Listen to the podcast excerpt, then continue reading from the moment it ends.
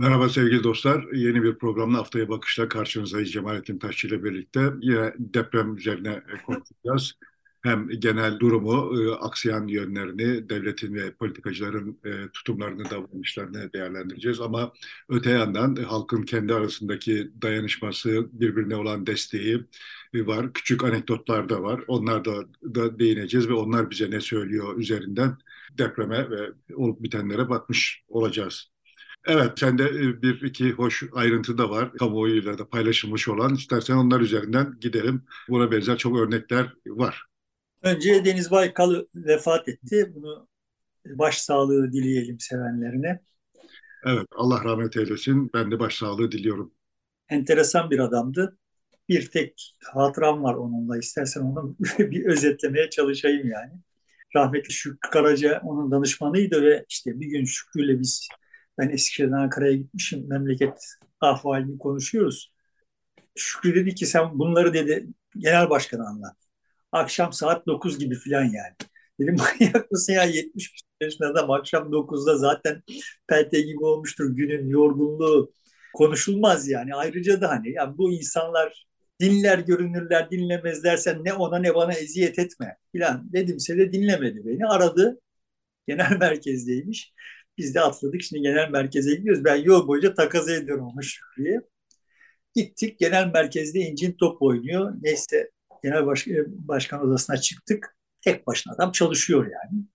Ben böyle hani mahcup mahcup hani vallahi benim suçum yok. Bak bu zevzeğin yüzünden oldu bu seni. O yüzden rahatsız ediyoruz edasıyla. Hani başlayayım bitireyim söyleyeceklerimi de gidelim. O da rahat etsin ben de rahat edeyim havasıyla başladım isteksiz isteksiz yani böyle frenli bir şekilde. Fakat adamın surat ifadesi şey değil yani böyle bayağı ilgili dinliyor.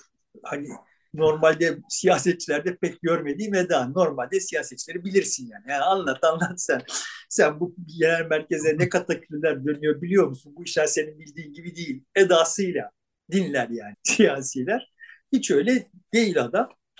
Ben de freni boşalttım daha şey konuşuyorum heyecanlı falan. Durdurdu beni. Yani dedi sen şimdi şunu mu demek istiyorsun dedi. İşte bir cümleyle özetledi benim söylediklerimi ve çok veciz bir şekilde özetledi. Ha dedim tam onu söylemek istiyorum. Ve anladım ki adam dinliyor yani. Sonra bir şeyler sordu. Ben cevap verdim filan falan. Sohbet uzadı işte. iki saat filan sürdü yani. Kendisinden hiç yani ayrıca kendisine de eleştirdim. Kendisinden de siyasetinden de hiç haz etmem. E, etmedim yani. Ama bende bıraktığı şey saygı duygusunun temel dayanağı budur yani. Adamdan hoşlanmam, hoşlanmazdım, sevmezdim ama saygı duyardım. Gecenin saat 9'unda 70 küsür yaşında işte böyle beni dinlerken dinleyebiliyor olan bir adamdı yani. Bu sadece bana has bir şey olmadığını ta- tahmin edebiliriz. Bu siyasetçiler genel olarak kimseyi dinlemezlerdi. Baykal farklı idi bu açıdan benim, yaş- benim tecrübeme göre. Ben de defalarca görüştüm kendisiyle. Hem baş başa hem bu şeyde olayları izlerken ya da gazetecilerle birlikte. En küçük ayrıntıyı dinlerdi. Yani bir farklı bir şey söylediği zaman onun üzerine giderdi. Sen ne diyorsun, e, nedir bu diye. Muhakkak her gün işte bazı isimleri gazeteciler arar. Ondan gündemi konuşur, değerlendirirdi düzenli olarak. E, işte bir takım insanları arar, onlarla görüşürdü.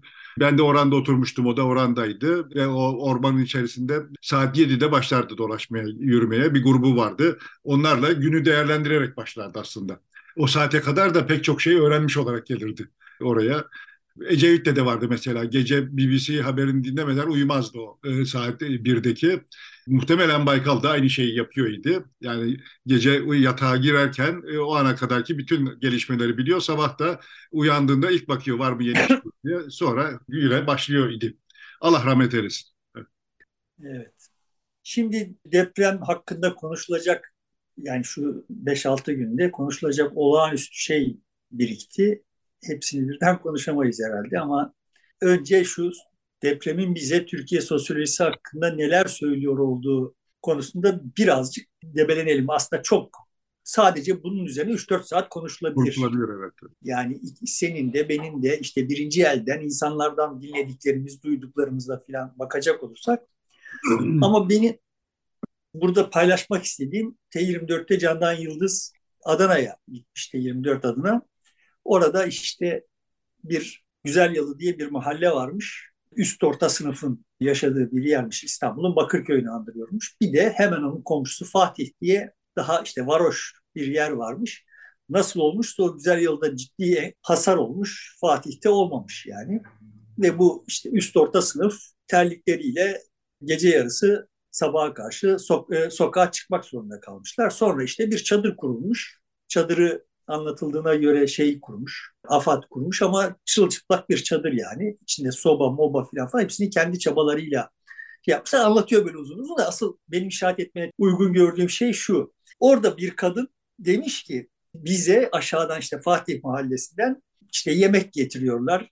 Giysiler getirdiler. Hani ben normal şartlarda asla sırtıma geçmeyi düşünmeyeceğim şeyleri giyiyorum. Onlar onların getirdikleri şeyleri filan. Ve ben demiş kadın mealen söylüyorum. Hani şunu düşündüm. Acaba bunu tersi olsaydı biz onların mahallelerine gidip yardım eder miydik? Böyle yardım eder miydik? Yani onlara yemek götürür müydük?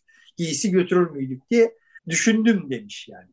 Candan Yıldız da bunu anlatırken yani e, sosyal sınıflar arasındaki vicdan farkı filan gibi bir şeye bağlamış. Ben biraz aşırı buldum bu yorumu yani sosyal sınıflar arasında böyle bir vicdan farkı olduğunu düşünmüyorum. Sonuçta İstanbul'da, İzmir'de işte böyle sabahlara kadar koli paketleyenler o üst orta sınıfın insanları, çocukları. Ama şuna katılıyorum. Kadının şüphesine katılıyorum. Evet o kadın Fatih Mahallesi'ne yemek götürmezdi. Şunu yapardı yani. Yemek sepetine telefon eder ya da işte bir bir şeyle anlaşır. O mahalleye yemek yollardı. Yani imkanını seferber eder ama kendisi gitmez. Belki kendisini işte Ümraniye'de birilerinin için kendisini de seferber edebilirdi. Ama orada bir komşuluk ilişkisi var ve o komşuluk ilişkisini imha etmesi gerekiyor. Yani komşuluk ilişkisi olmaktan çıkarması gerekiyor kadının. Anlatabiliyor muyum derdimi bilmiyorum. Yani tamam şimdi sen yardıma muhtaçsınız ben de yardım edeyim. Üstüme düşeni de maddi veya işte fiili olarak üstüme düşeni de yapayım ama bu bizim komşu olduğumuz duygusunu uyandıracaksa buna katlanamam. Yani aramızdaki fark yani Fatih Mahallesi ile arasındaki farkı korumak güdüsüyle oraya bunu yapmazdı ama Ümraniye zaten hani bir görünecek, kaybolacak. O zaman yapardı. Derdim bu. Şimdi bu başka sebeplerle de önem taşıdığı için bu deprem siyasette seçime nasıl etki edecek de falan konuşacak olursak eğer oralarda yani bu seçmen davranışını belirleyen, özellikle AKP'ye oy veren seçmen davranışını belirleyen şeylerden bir tanesi bu da. Onun için bunu önemsedim yani. Bir de serbestiyette e, Mahmut Özdemir bir Malatya'dan gözlemlerini aktarıyor. O da çok enteresan. Mahmut Özdemir benim yakinen tanıdığım, gençliğimde birlikte olduğumuz bir arkadaşımız. Bu tür sosyal faaliyetleri çok iyi becerir. Örgütlemeyi, organizasyonu çok iyi yapan isimlerden birisi şeyi anlatıyor yani. Malatya köylerinin İstanbul'daki ve Bursa'daki köy dayanışma derneklerini yani hani hep biliyoruz ya Rize'nin bilmem ne köyünün İstanbul'daki dayanışma derneği gibi dernekleri Batı illerinde pek yoktur bu dernekler. Kıyıların dernekleri yoktur. İşlevsizdir büyük oranda ama Karadeniz ve Doğu Anadolu ve İç Anadolu e, çok e, örgütlüdür ve fonksiyonları vardır. Evet böyle işte hani Türkiye'nin feodal yapısının kalıntıları olarak falan böyle genellikle de işte kendi fonksiyonlarının dışında üstlendikleri mikro siyaset filan sebebiyle aşağılanıyor olan şeylerin bu depremde Malatya köyleri için ne kadar büyük anlam taşıdığını ve ne kadar aniden örgütlenip yani devletten önce örgütlenip nasıl fonksiyonel bir hal aldığını anlatmış. Bu da yani yani Türkiye hakkında düşünürken hesaba katılması gereken bir faktör olarak göründü bana. Şimdi onunla ilgili bir başka arkadaş da gözlemini anlattı bana. Birinci elden gördüğü, duyduğu ve içinde olduğu. Evet bu tür köyler yardımlarını ulaştırıyor ve köye devletin herhangi bir yardımı gitmeksizin, başka birileri olmaksızın onların yardımı ulaşmış pek çok yere. Bu aslında çok önemli bir şey. Yani orada en yakındaki insanlardan bir gelen bir giden yok ama en uzaktaki işte İstanbul ya da Ankara gibi yerlerdeki derneklerden faaliyet var ve onlar organize oluyorlar bir şekilde e, yardımı götürü gönderiyorlar. Göndermeyi başarmışlar yani. Hayır ben kendi hesabıma hep böyle şehir merkezlerinden görüntüler ya da işte röportajlar vesaireler ya da gözlemler dinleyip duruyoruz. Ya buraların kırsalları da var. Hani şimdi Eskişehir gibi yerler değil ya. Bunların kırsalları da bayağı bir nüfus barındırıyor. Buralardan hiç haber alamıyoruz acaba oralarda durum nedir filan diye endişeleniyordum. Demek ki endişelenmem yersizmiş yani. Evet. Onların kendi devletleri varmış. Var. Şehirlerin devleti devlet olarak işlev görmedi ama. Şimdi bu yoksulluk zenginlikle ilgili Maraş'ta e, Abdullah Çiftçi oralıdır. Çok kişi tanır. Bir yorumcu şey YouTube kanalda var. E, çok da izleniyor. O e, gitti orada. Onunla konuştuğumda iki yer sağlam kalmış dedi. Bir eski Maraş bu biraz yamaç gibi olan yer. Yoksulların e, yaşadığı yer. Biz eskiden orada yaşıyorduk. Şimdi e, Suriyeliler büyük oranda orada yaşıyorlar. İki, zenginlerin yaşadığı yerlerde bir hasar yok. Buralar sağlam. Ama orta sınıfın, o hele hele orta üst sınıfın yaşadığı yerler, bloklar, sonradan yapılan, ovaya zemine yapılan yerler bütünüyle çökmüş diye söylüyor idi. Ve en organize olan güç de oradaki Suriyeliler. Çünkü hem hasar görmemişler hem de azınlık ruhuyla bir dayanışmaları ve birlikte hareketleri var. İşte bir yardımlardan en çok onlar yararlanıyor falan gibi de söyledi. Bu bazen sıkıntı da oluşturmuş ama en güçlü, en organize olan gene o yoksul kesimin insanları çıkmış orada da. Yani genel olarak zaten tabii bu tür afetlere daha bağışıklığı yüksek olanlar daha alt kesimler oluyor. hayatları bir afeti andırdığı için olsa gerek. Ama yani sonuçta şimdi buradan birçok kişi ısrarlı bir biçimde paylaştı ki olağanüstü bir sınıflar arası da bağlantıları olan sosyal yardımlaşma var yani Türkiye'de sivil toplumu imha etmek için devlet her şeyi yaptığı halde sivil toplum yine işte üstüne düşenden fazlasını yaptı. Doğrudur yap, yani yapılanlar yerine gitti, yerinde şeyler yapıldı, doğru yapıldı vesaire falan falan bunları bilemeyiz. Çünkü bilemiyorum. Bu konuda çok da tereddüt oluşturacak bilgiler de geliyor. Ee, ama herkes elinden geleni yapmaya çalışıyor yani. Şimdi Batı illerinden orta düzeydeki bir yerde bu işlerle çok da ilgili olmayan e, sadece bir kurumun başında bulunan birisi e, ya ne yaparız filan işte bir yardım bize göndersek mi e, toplayabilir miyiz diye harekete geçmiş anında yani daha bir, bir saat içerisinde haber yayılır yayılmaz 3 tır dolmuş. Oranın valiliği aramış ki ya bunların bir kısmını bize verin, bizim üzerimizden gönderelim falan demişler. Onlar tabii doğal olarak vermemişler. Ve gönderme de şöyle, eski e, ülkücüler bilmem ne e, oradaki var olanlar, örgütlü olanlar e, arıyorlar or sınırlardan geçecek yerlerden oradaki devlet içerisindeki unsurlardan destek alarak hedef noktaya ulaştırabiliyorlar. Yani bir destek almak değil, bireyler üzerinden yani hem kamuda çalışan bireylerden destek alıyor hem de oradakiler. Ve bir sonra bakmış bu niye bizde bu kadar oldu diye. Meğersem kamunun destek talebine cevap vermemiş oradaki insanlar. Böyle bir sivil organizasyon olunca bütünüyle oraya akmış. Hazırmış zaten insanlar yardım yapmaya e, hazır bir şekilde bekliyorlar. Birisi çıksa da olsun diye. Bu da son derece e, ilginç ve öğretici bir şey. Bu çok ciddi bir tespit. Yani işte ahbap ve AFAD tartışmaları vesaire kapsamında da bunlar tartışılıp duruyor. İşte Kızılay yardım toplamakta zorlanıyor. AFAD yardım to- toplamakta zorlanıyor ama işte sivil inisiyatif olağanüstü hareketli. Erdoğan çıkıp da işte devletinize güvenin filan gibi laflar etti. Yani şimdi sorun zaten temelde mesele burada. AKP'ye oy veriyor olanlar da dahil olmak üzere toplumun hiçbir kesimi Erdoğan'ın devletine güvenmiyor.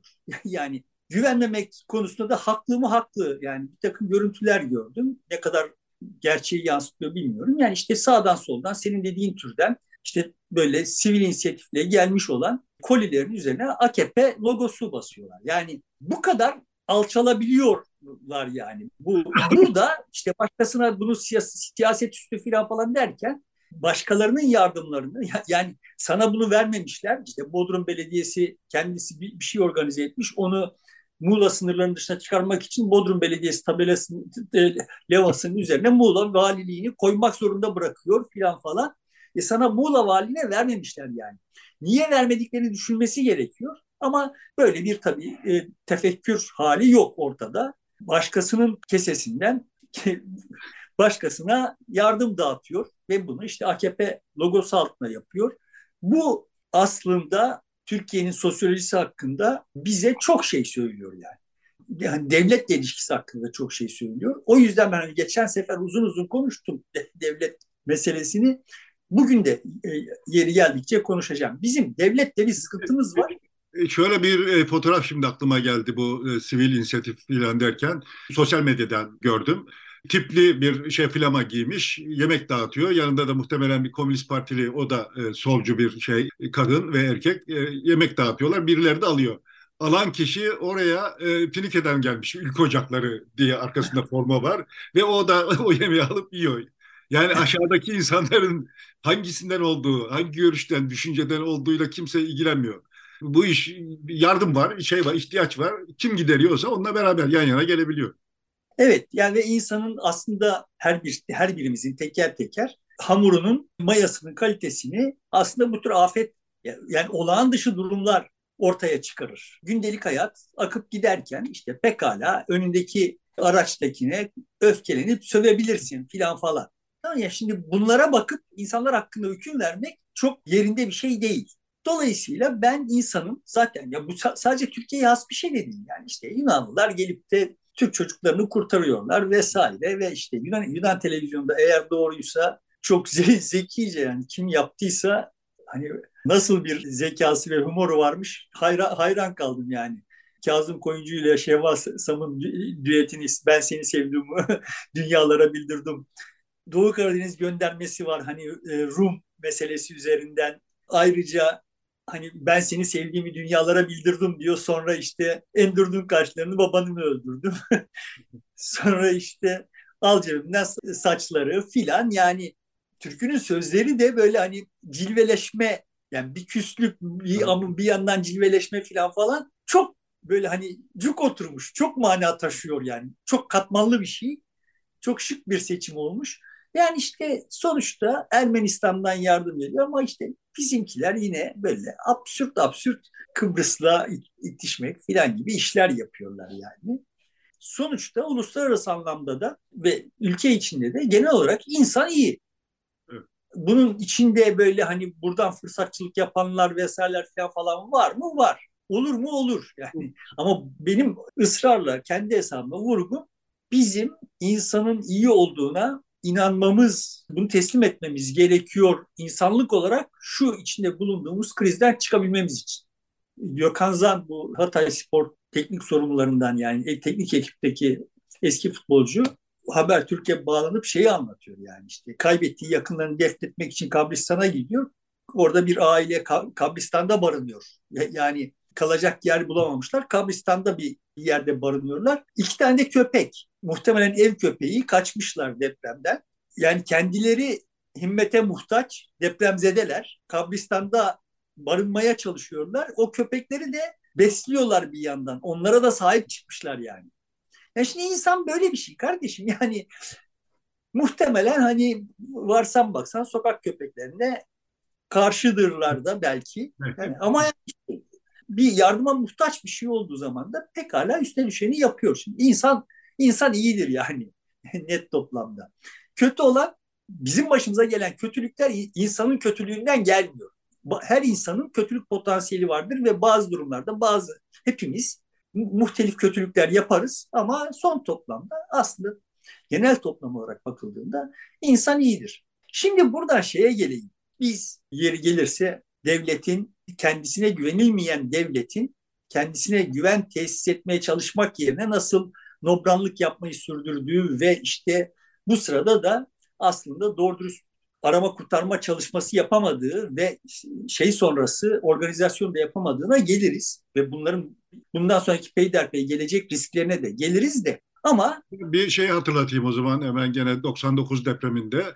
Ee, orada sivil inisiyatif çok öne çıkmıştı. Devlet çöktü diye herkes zaten bakıyordu ve devlet organizasyonu yoktu. Ama aslında asker 35 bin kişi falan sahaya ilk günden itibaren çıkmıştı orada ama e, sivil inisiyatif çok daha yüksekti birbiriyle farklı yan yana gelmeyecek pek çok sivil örgüt birlikte çalıştılar e, orada. E, hiç de problemsiz filan. Ama asıl şey bir olay bittikten sonra e, gazeteye ilan verdiler. E, 100 kadar bu sivil toplum örgütleri.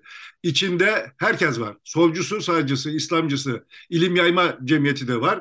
Bilmem ne kadın derneği filan da var. Yani böyle bir sivil toplum hareketi ve birlikte hareket edebiliyor. Hak işte var, disk de var mesela orada. Hepsi de var şeyin içerisinde. Ensar Vakfı da var. Şimdi bunların olmadığını görüyoruz. Ama buna rağmen başka bir hareketlenme. Yine de bir şey arayış var. İnsanlar yan yana gelebiliyor. Şimdi bunlar yok. Çünkü bunlar imha edildiler. Edildi, evet. Yani sonuçta yani geçen programda ben kendi dilim döndüğünce söylemeye çalıştım. Yani sonuçta toplum öğreniyor sürekli ama devlet de öğreniyor. Şimdi bunu söyledim Orkun sağ olsun yani işte nasıl olup da o devletle bu devleti eşit tutarsınız türünden sistem etmiş. Yani ben, devlet de öğreniyor dedim yani. ama e, sonuçta şimdi Orkun kendince o depremden hatırladığı kareleri anlatmış. Yani iki kare bir tanesi 7,4 yetmedi. O 7,4 yetmedi bir deprem sonrasında olmadı. Depremin akabinde olmadı. Yani ileride oldu. Daha sonra başörtüsü şeyleri sırasında oldu. Ama şimdi Orkun'un seçici bir algısı var. Benim de seçici bir algım var. Senin de seçici bir algın var. Mesele şu yani. Orkun kendi seçici algısı, algısını herkesin algısı yerine koyuyor. Hayat öyle değil. Şimdi buna cevap yazacaktım. Alp benden önce davranmış. Ya benim aklımda kalan kare o değil bu dedi. Filan ya şimdi benim de aklımda kalan kareler bambaşka kareler yani. Benim aklımda kalan bütün kareler evet ulusal ve uluslararası anlamda olağanüstü bir sivil e, seferberlik hali vardı ve senin dediğin gibi herkes normal şartlarda sokakta kavga edenler orada dirsek temasıyla muhtaçlara yardım etmeye çalıştılar.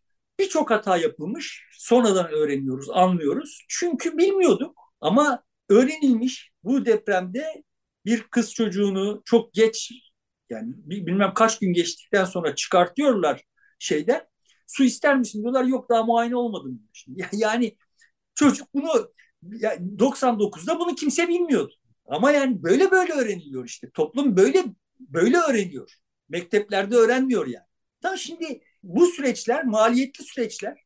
Sosyal maliyetlerin yüksek süreçler. Tabii ki bu çok aşırı yüksek bir maliyet. Yani bunu ve bu maliyetin bu kadar yükselmesinden devlet sorumlu. Hem şey açısından yani hazırlığı yapmadığı için hem de e, sonrasındaki acizliği sebebiyle. Ama şunu gördük yani. Ya bu iş kader değilmiş yani. Sonuçta o depremde Kocaeli'nin mi, Sakarya'nın mı, Adapazarı'nın mı bir ilçesi hiç şey görmemişti. Kocaeli'nin. Evet. Burada da mesela Hatay Erzin'de. Erzin'de evet.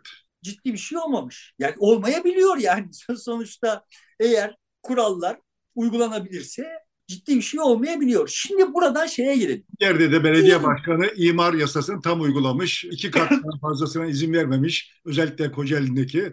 E, dolayısıyla depreme dayanıklı bir yapı ortaya çıkmış. Erzin'de de öyle. O yüzden de vatandaşlar bir daha seçmemiş onlar zaten. Hatay'da bir grup ev daha yani 408 evler mi ne? Hmm. Daha önceki deprem sonrasında depremzedeler için yapılmış olan evlerde de eski haliyle korunanların hiçbir bir şey olmamış. Yani bu olmayabiliyor yani. Tamam, sonuçta bu kader planı ile falan, alakası yok. Bu sonuçta insanın nasıl davrandığı ile ilişkili. Şimdi buradan şeye bağlayayım ben izin verirsen. Diyelim ki işte Haziran'da biz seçim yapabildik. Bu seçim mevzularına da gelelim ama yani. Seçimi yapabildik diyelim. Tamam ve orada diyelim ki işte e, Millet İttifakı'nın adayı yüzde 65 oyla seçildi. Ve yine diyelim ki Millet İttifakı da yüzde 60 oyla 360 milletvekili çıkardı. Yani Haziran'da olay böyle oldu diyelim.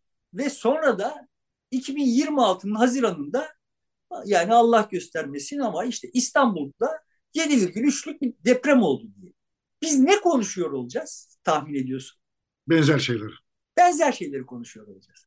Yani bu iş Erdoğan meselesi değil, Ecevit meselesi değildi, ondan öncekiler meselesi değil. Bu depreme hazırlık işi devletin kendi başına altından kalkabileceği bir şey değil. Olacak olan şey şu yani, kabaca şimdi ben şematize edeyim. Yani Haziran'da seçim olursa nasıl bir şartlı olacak? İşte enkazların büyük bir bölümü kaldırılmış. İşte o molozlar gelişi güzel toplandığı için bir yerlerde bir takım çevre felaketlerine yol açmış. O arada bir, bir, bir takım hastalıklar yayılmış.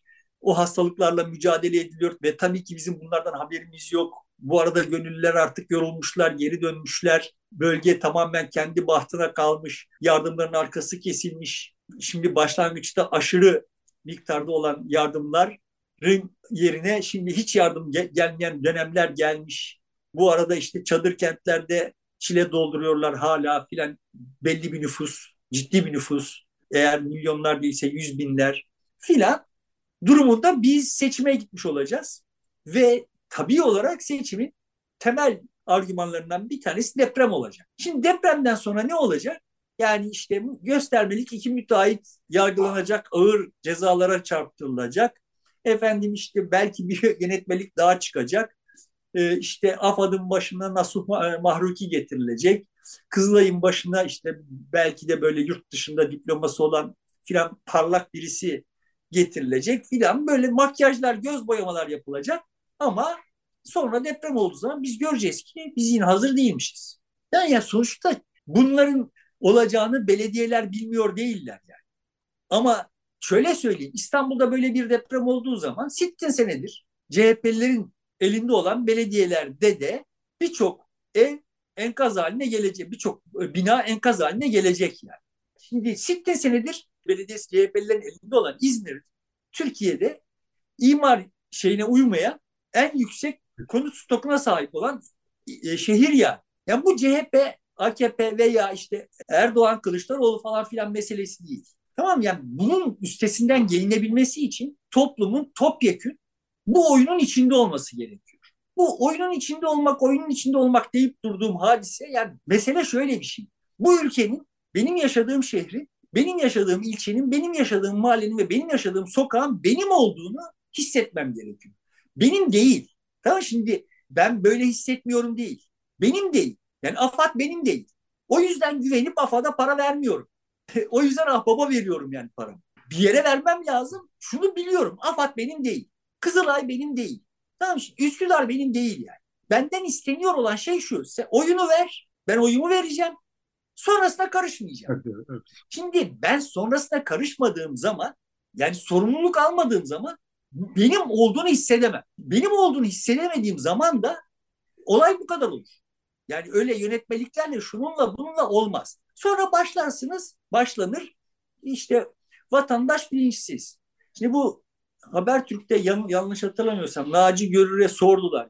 Naci Görür'dü değil mi? Şey, Naci Görür evet. Vatandaş ne, ne yapmalı ev alırken konutunda falan. ya vatandaş nereden bilsin dedi ya.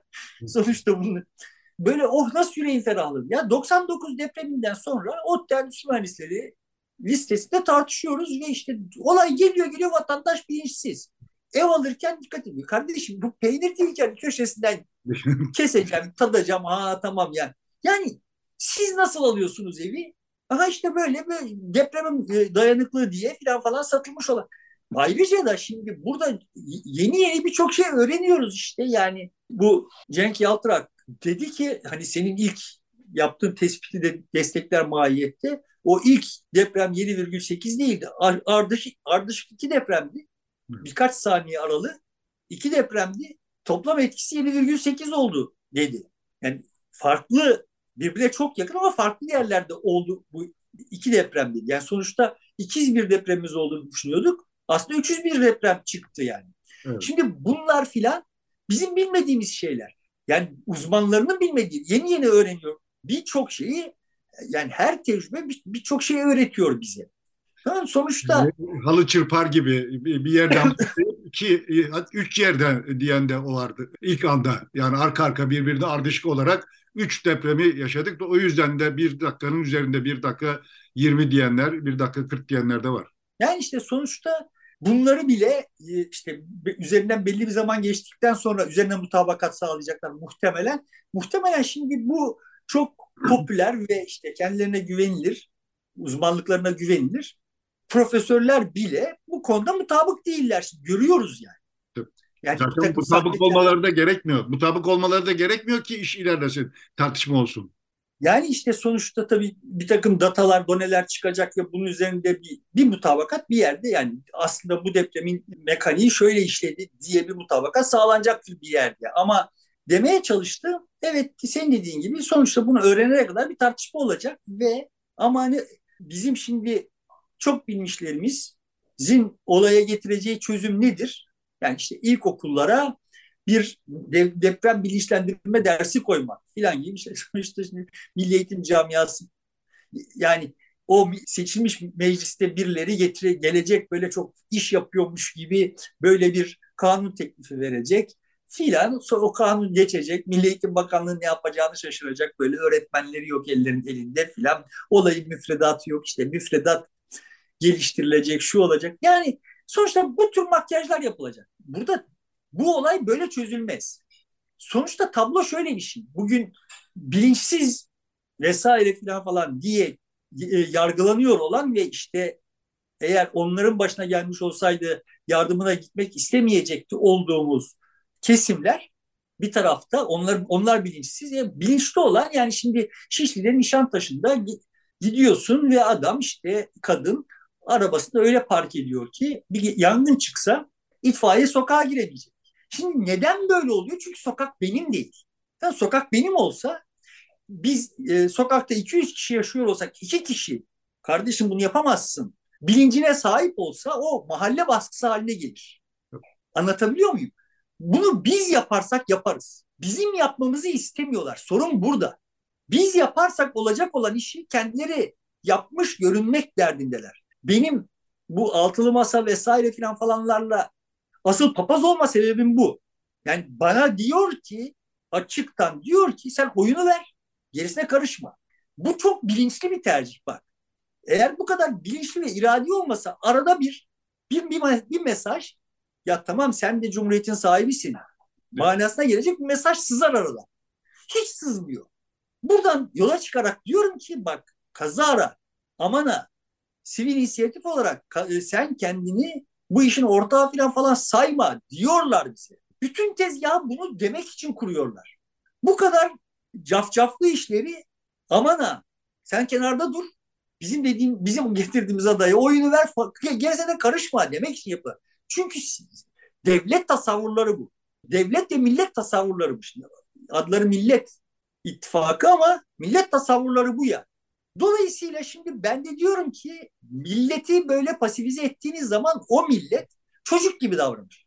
Kendisine sorumluluk verilmediği zaman, kendisi olayın paydaşı olmadığı zaman, sokağın sahibi, ilçenin sahibi olmadığı zaman millet büyümez. Büyümediği zaman da yani evet arabasını itfaiyenin aracını engelleyecek şekilde koyar ve evlerinin, konutlarının ne halde olduğunu ya da yani işte aradan sızdırıp işte bir, bir kat daha çıkmak için birilerine üç kuruş para yedirmeye falan falan gibi işleri yapar. O bunu yaptığı zaman belediye o üç kuruş para için olmasa o için onu yapmak zorunda. Tamam. Dolayısıyla şimdi senin de dediğin gibi yani işte o Kocaeli'ndeki adam bir daha seçilemiyor yani. Ama bu belediyenin dayatmasıyla değil de belediye bunu o e, vatandaşın içselleştirmesiyle, katılma, e, katkısıyla yapmaya kalksa, belediyenin tutumu bu olsa yani. Yani nobran bir biçimde kardeşim yönetmelik bu diyor diye değil de ya bak ama işte falan.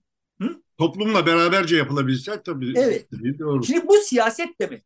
Bak yani bunu yapabilmek siyaset demek. Siyaset yapmayı bilmeyen ve işte böyle meseleyi teknik bir şey halinde algılayan bir heyetin elindeyiz biz. Ve onlar 99 depreminde olaya nasıl vaziyet ettiğimizi gördükleri için bir daha başlarına böyle bir şey gelmesin diye işte Akut'la dövüşüp AFAD'ı kurdular ve falan filan. Sonuçta o AFAD iflas etti. Şimdi diyor ki adam çıkıp her yerde AFAD var. Ya kardeşim her yerde AFAD var. Yani bir kere zaten ikinci günden sonra vardı. Ama diyelim ki mesele şu değil yani. 10 milyon kişinin yaşadığı yerde 1 milyon kişinin yardıma ihtiyacı var. Tamam mı? Sen benek benek dağıtmışsın ve 10 bin kişiye yardım götürmüşsün. Şimdi geniş açıda bakarsak her yerde afat var. Ama kendisine yardım gitmesi gerekenlerin binde birine gitmiş. Yani bizim Afat, derdimiz... Afat'ta her yerde olamaz zaten. 7500 personeli var. Hiçbir ilçe örgütlenmesi yok merkezde var. Bir de e, bu tür operasyonları yürütecek şekilde e, örgütlenmiş değil. E, normal, klasik bir devlet birimi gibi, hizmet verilecek bir birim gibi örgütlenmiş durumda.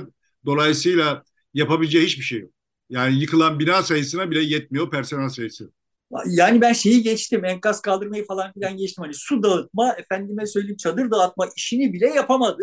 Sonuçta işte orada kabristan'da bar, barınıyor birileri. Burada işte bu e, Candan Yıldız'ın anlattığında halk evi binasının kapısını kadın polise telefon edip kırabilir miyim demiş. Kır demiş polis de kırmış. Sonra işte halk evinin görevlisi gelmiş takaza etmiş. Tuvaleti kapatmış falan filan. Yani şimdi tablo böyle oluyor. Yani vatandaş kendisi çözüm üretiyor ve vatandaşın ürettiği çözümü beğenmeyen birileri elinde başka daha iyi bir çözüm olmadan O devleti koruyor yani. Tamam mı? Temel mesele bu şimdi. Ya kardeşim koy, bu devlet bu kadar korumaya muhtaçsa zaten ölmüş. Ve ayrıca devleti kimden koruyorsunuz ya? Yani sonuçta korunması gereken depremzedeler. İnsan olmayan bir devlet yani bu böyle bir böyle bir tasavvur var ortada. Sonra adam oradan bize takas ediyor yani. Diyor ki efendim biz hiçbir afette vatandaşımıza mahcup olmadık. Ya mahcup olmadınız çünkü mahcup olmayı bilmiyorsunuz. Yani aslında mahcup olacak bir durum vardı. Bütün afetlerde ortada. Orman yangınlarından tut, maden kazalarından tut, sel felaketlerinden tut, daha küçük ölçekli depremlere kadar bütün afetlerde mahcup olmayan, normal, ağırlığı, arsız olmayan birilerinin mahcup olması, hatta istifa etmesi gereken hadiseler yaşandı. E siz mahcup olmadınız yani, bunun farkındayız. Sırrı Süreyya'nın dediği gibi işte utanma duygusu yok. ve böyle yine işte yine mahcup olmadınız ve böyle takas edip duruyorsunuz.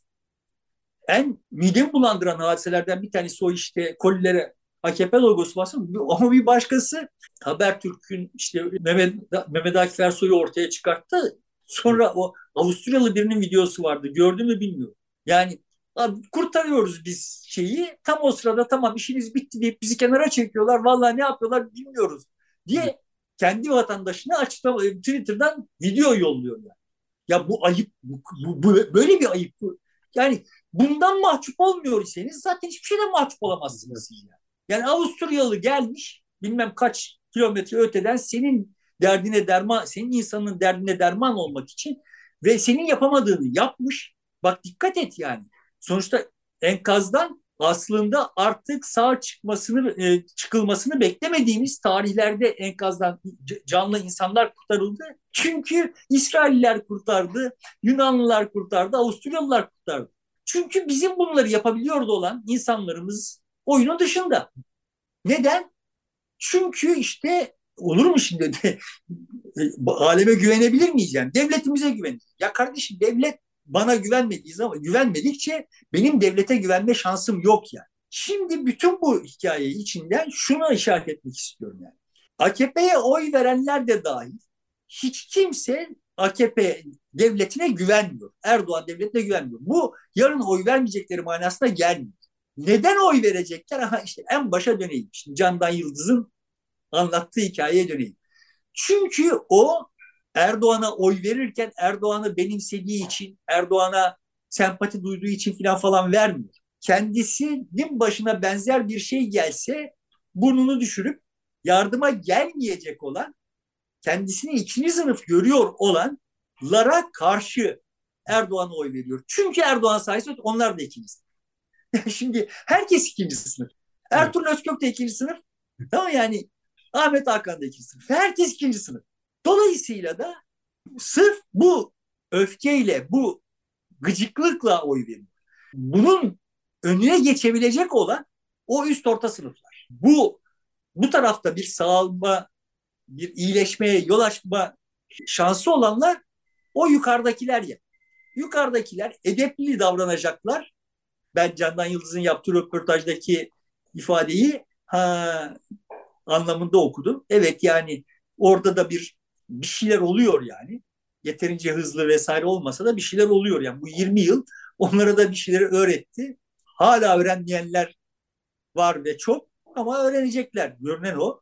Sonuçta biz buradan ama AKP'yi derdest ederek kurtulamayız. Erdoğan'ı derdest ederek kurtulamayız. Biz durmaksızın Ahmet'in yerine Mehmet'i, Mehmet'in yerine Ayşe'yi koyarak problemleri çözebileceğimiz dedikodusunu yayıyoruz. Benim şimdi sana söylediğimi, sorduğum herkes kendisine soruyordur.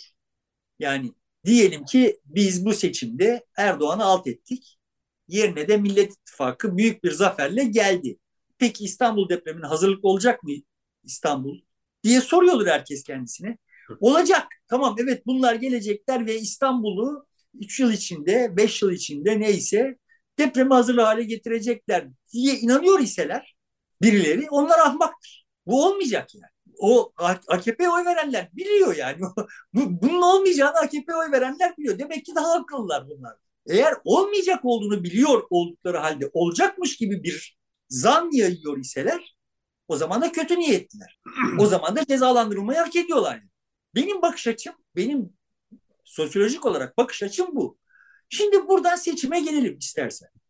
Evet seçim e, biraz ertelenecek gibi gözüküyor. Daha doğrusu Akşener bunu ilk dillendiren isim oldu. E, yetişmez zamanında olmaz filan diye. Benden sonra dillendiren ilk isim oldu.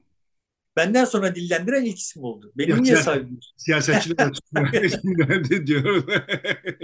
E, aktörler olarak, siyasi aktörler olarak. Ama e, bizim anayasa gereği de seçimleri bir yıl sonra ertelemek de çok zor. Sadece savaş hali nedeniyle ertelenebiliyor. Onun dışında bir başka bir milli felaket bu tür depremden dolayı e, gerekçe gösterilip ertelenemiyor. Ama meclis toplanır, anayasayı değiştirir e, falan filan bir başka şey olur. E, ya da ben yaptım olduğu şeklinde de olabilir. Ya, yani sanki her şey anayasa, anayasaya uygun yürüyor da yani sanki adamın bir daha aday olması anayasaya uygunmuş gibi falan falan böyle ben de bu geyiği, geyiğe bayılıyorum yani. Evet. Ama ben her halükarda bir de şeyi geyiğine bayılıyorum.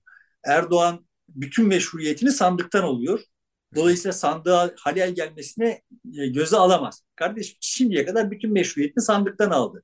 Şimdi eğer sandık ona bu meşruiyeti vermeyecekse pekala sandığa da halel gelsin. İsteyebilir yani.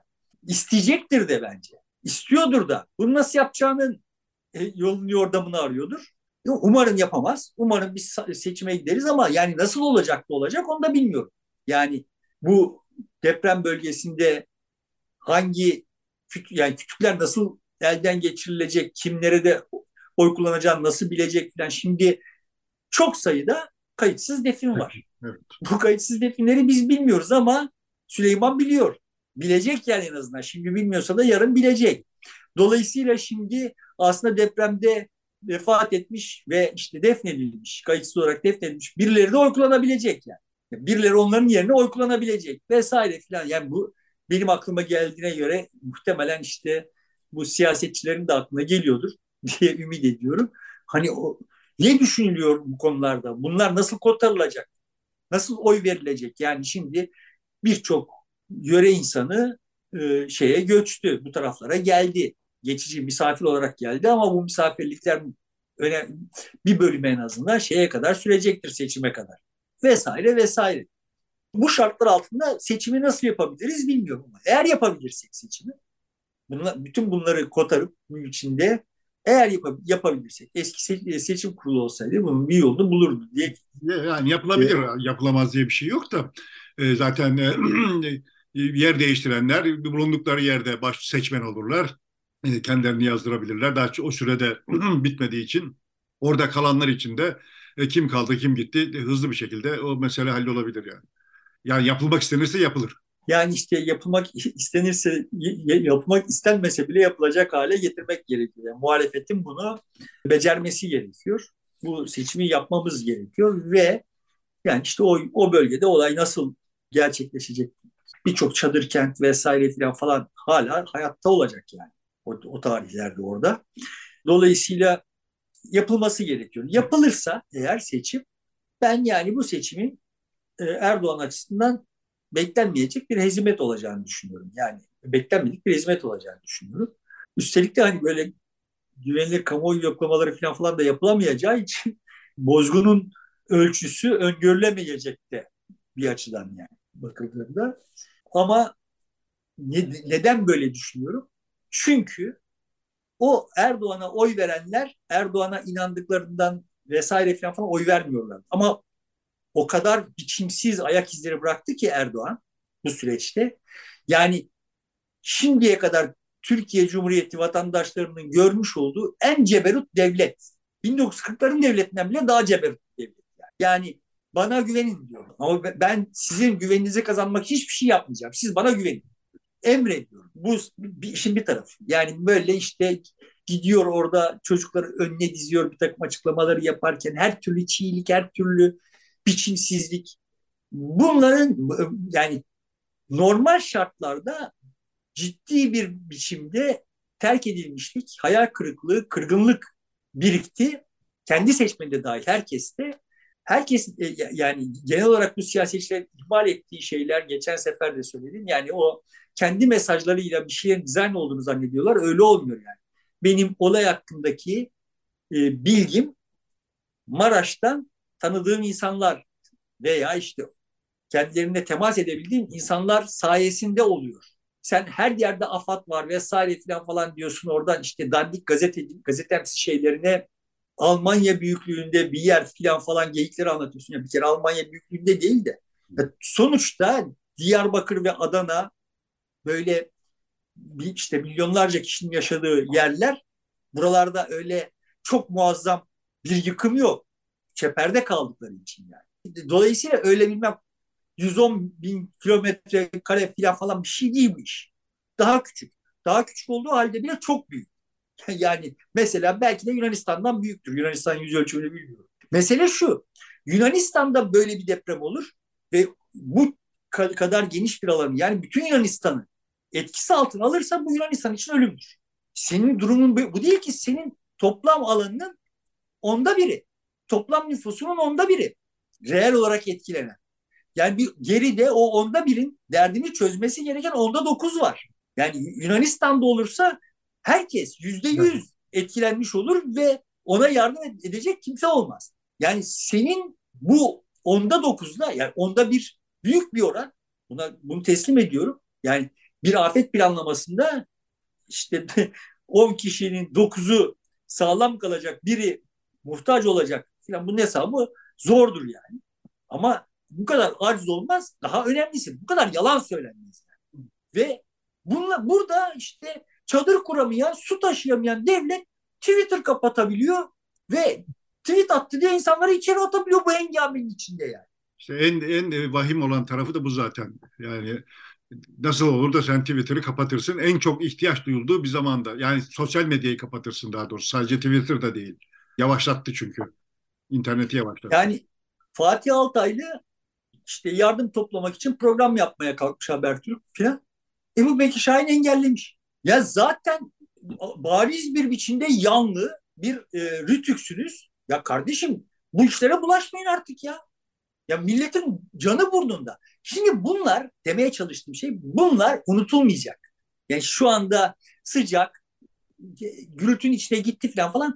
Burada kamuoyunda ben bunlar kendi devletleri için bizim hayatımızı hiçe saydılar tortusu kalacak. Bu öfkeye dönüşecek. Ha şimdi buradan ne olacak? İşte efendime söyleyeyim bütün bu engellemenin işte bir kazanan çıktı yani. Bu haftanın kazananı çıktı bu Nursel Kocabaş Reyhanoğlu denen kadın. İmamoğlu'na İngiliz e, uşağı diyen kadın bir muhtemelen bir e, milletvekili adaylığı daha kazanmıştır. Ya şimdi çıkıyorsun orada millete siyaset üstünlük falan falan taslıyorsun. Sonra burada böyle bir takım biçimsiz tezgahlarla AKP'nin dışındaki herkesi yani valiler vesaireler falan falan zaten bariz bir biçimde partinin il başkanları gibi davranmak zorundalar. Yani yardımlar muhtemelen şimdi biz bunların hikayelerini bilmiyoruz ama orada bunlar Biliyorum. doğru veya yanlış. Bunların Orada sahadakiler çok biliyor ve hemen yayılıyor bu işler. Hiç şey değil. Olmayanın bile dedikodusu yayılır yani. Bunlar kendilerine işte bu e, yardımları kendi yandaşlarına vesaireye dağıtıyorlar. Öncelik onlara veriyorlar falan falan dedikoduları. Dolayısıyla buradaki tortu birkaç hafta içinde o hale gelir ki bunun altından kimse kalkamaz. O sözün ettiğim e, e, eski milletvekili kadının e, çok sayıda yakın akrabası inşaat işiyle uğraşıyor, şirketleri kuruyor ve onların yaptıkları binaların da bir kısmının yıkıldığı ifade ediliyor. Dolayısıyla onu, onun da kazanan olacağını zannetmiyorum. Abisi de Tapu Kadastro müdürüymüş galiba. E, Tapu Kadastro mu, imar şey mi, Çevre Bakanlığı'nda mı ne öyle bir şeymiş. Bilmiyorum yani ben hani o kendi hesabına milletvekili adaylığı kazanır buradan diye düşünüyorum. Şimdi bu hengamede yani işte bir de Ömer Çelik'i kulaklarını çınlatmakta fayda var. Ömer Çelik iki tane yazı yaz yani iki yazısı bir şey gündeme düştü. Yani Yeni Şafak'ta 1999 depreminden sonra iki yazı yazmış. Yani işte birisi bu kesinlikle siyasidir vesaire diyen işte devlet şöyle devlet çöktü filan falan diyen yazılar. Şimdi bunları söyleyenler vatan haini. E sen bunları 99'da söylüyordun. Bunu şey için söylemem yani sonuçta bu cemaat bu, bu heyet yani vay bir zamanda şunu söyledi bu şimdi tersini söylüyor diye yargılanabilecek. Çünkü mütemadiyen bunu yapıyorlar. Ama bunlar tekrar söylüyorum tolere edilebiliyor idi. Evet. Tamam? Yani öyle veya böyle tolere edebiliyor. Şimdi üzerinden bu kadastro geçmiş olan toplum bunu tolere etmeyecek. Benim kanaatim bu. Yani birkaç hafta geçince geriye kalan tortu bu hayal kırıklıkları, kırgınlıklar vesaire doğrudan doğruya öfkeye dönüşecek ve çok ağır bir hesap sorulacak yani. Dolayısıyla da ben hani Erdoğan buradan da işte şunu yapar, bunu yapar, sıyırır vesaire filan falan dendiği zaman bunun öğrenilmiş çaresizlik olduğunu düşünüyorum. Yani Erdoğan hep yaptı şimdi yine yapar. Yok bu sefer durum farklı yani yapamayacağı anlaşılıyor zaten. Her e, yeni açıklaması, her tutumu e, daha da bir krizin içerisinde olduğunu gösteriyor. Yani sadece e, krize düşmediler bu deprem meselesinde. Kendi krizlerini de yönetemez duruma geldi. Ha, bu zaten normalde bu ucube sistemin beklendik sonucu. Şeye döneyim yani. Mahalleye beni ortak etmezsen mahalleyi yönetemezsin. Yani orada böyle göstermelik e, şeyler kurarsın. Merkezi organizasyonlar. O merkez benim evin altında var şimdi. AKP mahalle teşkilatı bir, bir şey mahallesinin mahalle teşkilatının toplanma yeri falan falan böyle caf caf. Sonuçta fonksiyonel değil. Çünkü ben yokum yani. Çünkü yani işte orada aslında bütün bu sistemden ne malanıyor olan kimlerse onlar toplanıp oturuyorlar. Ve ben bu oyunun ortağı olmadığım zaman da yani ben şahsen kendimden söz etmiyorum yani bu sokakta hiç kimsenin umurunda değil yani. Bu mahallede kimsenin umurunda değil. Dolayısıyla da bu çalışmaz. İşte o zaman bir kriz geldiği zaman da sen battaniyeyi dağıtamazsın. Zaten herhangi bir karar herkes senin ver, vereceğin kararı beklediği için yani valiler vatandaşın ölmemesi için neyin lazım olduğu konusunda inisiyatif kullanmak falan gibi bir dertleri yok yani. Kendi valilikleri korumak için inisiyatif kullanıyorlar ve onun için de senden gelecek yani Avusturyalıların gelmesine izin vereyim mi vermeyeyim mi diye sana soruyor yani. Kaç gün bekledi insanlar. Evet en, en işte kritik burada... 24-48 en kritik e, ilk 48 saat geçti gitti.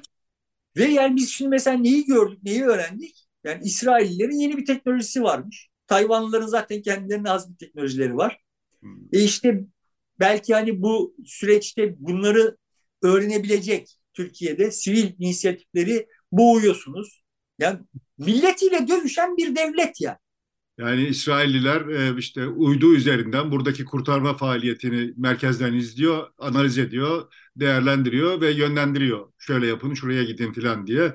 Biz ise iletişim altyapısını çökertmiş durumdayız. E, haberleşemiyoruz. Hala mesela Antalya, şey Antakya haberleşemiyor. Hatay haberleşemiyor yani. Yeterince rahat bir şekilde.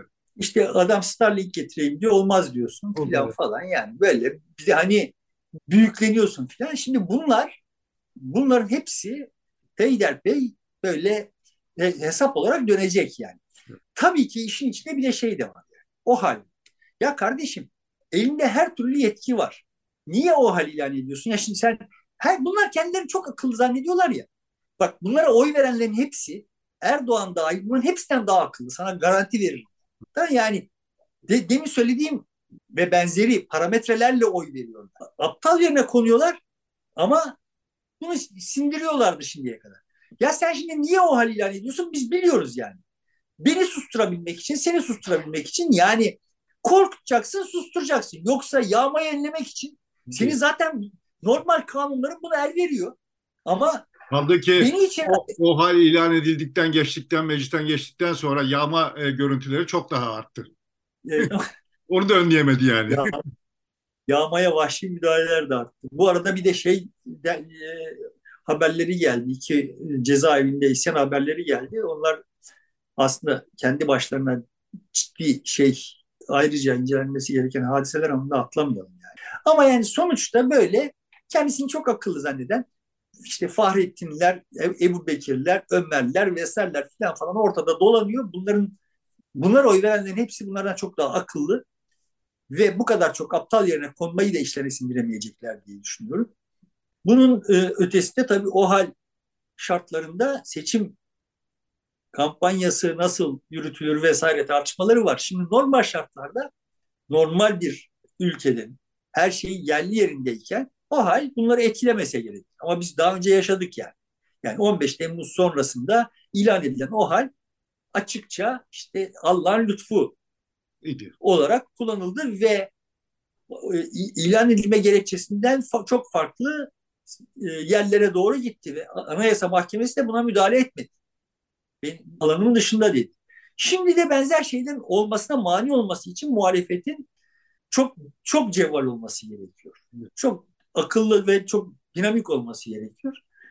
Ben Kılıçdaroğlu'nun cevvaliyetini kendi hesabıma şimdiye kadarki tutumunu doğru buluyorum, uygun buluyorum. Yani sonuç alıcı olmak anlamında. Yani daha doğrusu şöyle, eğer bunu yap, bunları yapmıyor olsaydı Erdoğan yeniden Kılıçdaroğlu da dahil herkesin başına basardı. Evet. Yani 15 Temmuz sonrasında gibi yapardı. Şimdi bunu yapmasının maliyeti çok yükseliyor. Dolayısıyla da yapamıyor şimdilik. Bu, bunun sürdürülmesi gerekiyor. Burada tabii Meral Akşener'e ayrı bir parantez açmak gerekiyor. Bu devlet perestlikle nereye kadar memlekette siyasi bir oyuncu olarak bir ağırlığı olacak onu bilmiyorum yani. Yani herkes devletperest de ya bu kadar böyle yani şimdi burada da böyle devlet milletin ümünü sıkmış. Yani deprem milletin üstten geçmiş. Kalanı da devlet ümünü sıkıyor. Hala devlet.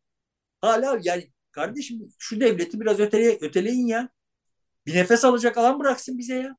Lafa gelince bir milletin hizmetinde bir devlet falan derler ama hiç de e, öyle değil. Şimdi onu bile demiyor ya kimse. Yani, yine laf arasında yine Erdoğan demiş onu. Bunların evet. öyle bir derdi de yok. Öyle bir öyle bir lisanı da yok. Çünkü yani bunlar harbiden dibine kadar devlet perest. Yani CHP'de İyi Parti'de. Belki hani Babacan falan bir şeyler diyorlar, diyorlar onu bilmiyorum ama kalanlar dibine kadar devlet perest ya. CHP'ninkini anlıyorum yani devletin sahibi. Kendini öyle görüyor, görenlerin partisi yani. Devleti biz kurduk. Siz kimsiniz yani? Nereden çıktınız kardeşim yani? Peki burada yavaş yavaş bitirelim. İstersen başka söyleyecek bir şey yoksa. Yeniden... Ya aslında konuşulacak sayısız var, şey var yani. Çok renkli. Evet daha çok şey oldu ama. Bunları konuşup duracağız zaten önümüzdeki e, haftalarda. Yani seçimde olsa e, nirengi noktası, temel nokta deprem ve deprem karşısındaki alınan pozisyonlar, davranışlar ve onun yarattığı sonuçlar üzerine herhalde hep dur duracağız. Peki burada bitiriyoruz. Deniz Baykal'a yeniden Allah'tan rahmet diliyoruz. Sevenlerinin başı sağ olsun. Sevgili dostlar burada bitiriyoruz. Görüşmek üzere. Hoşçakalın.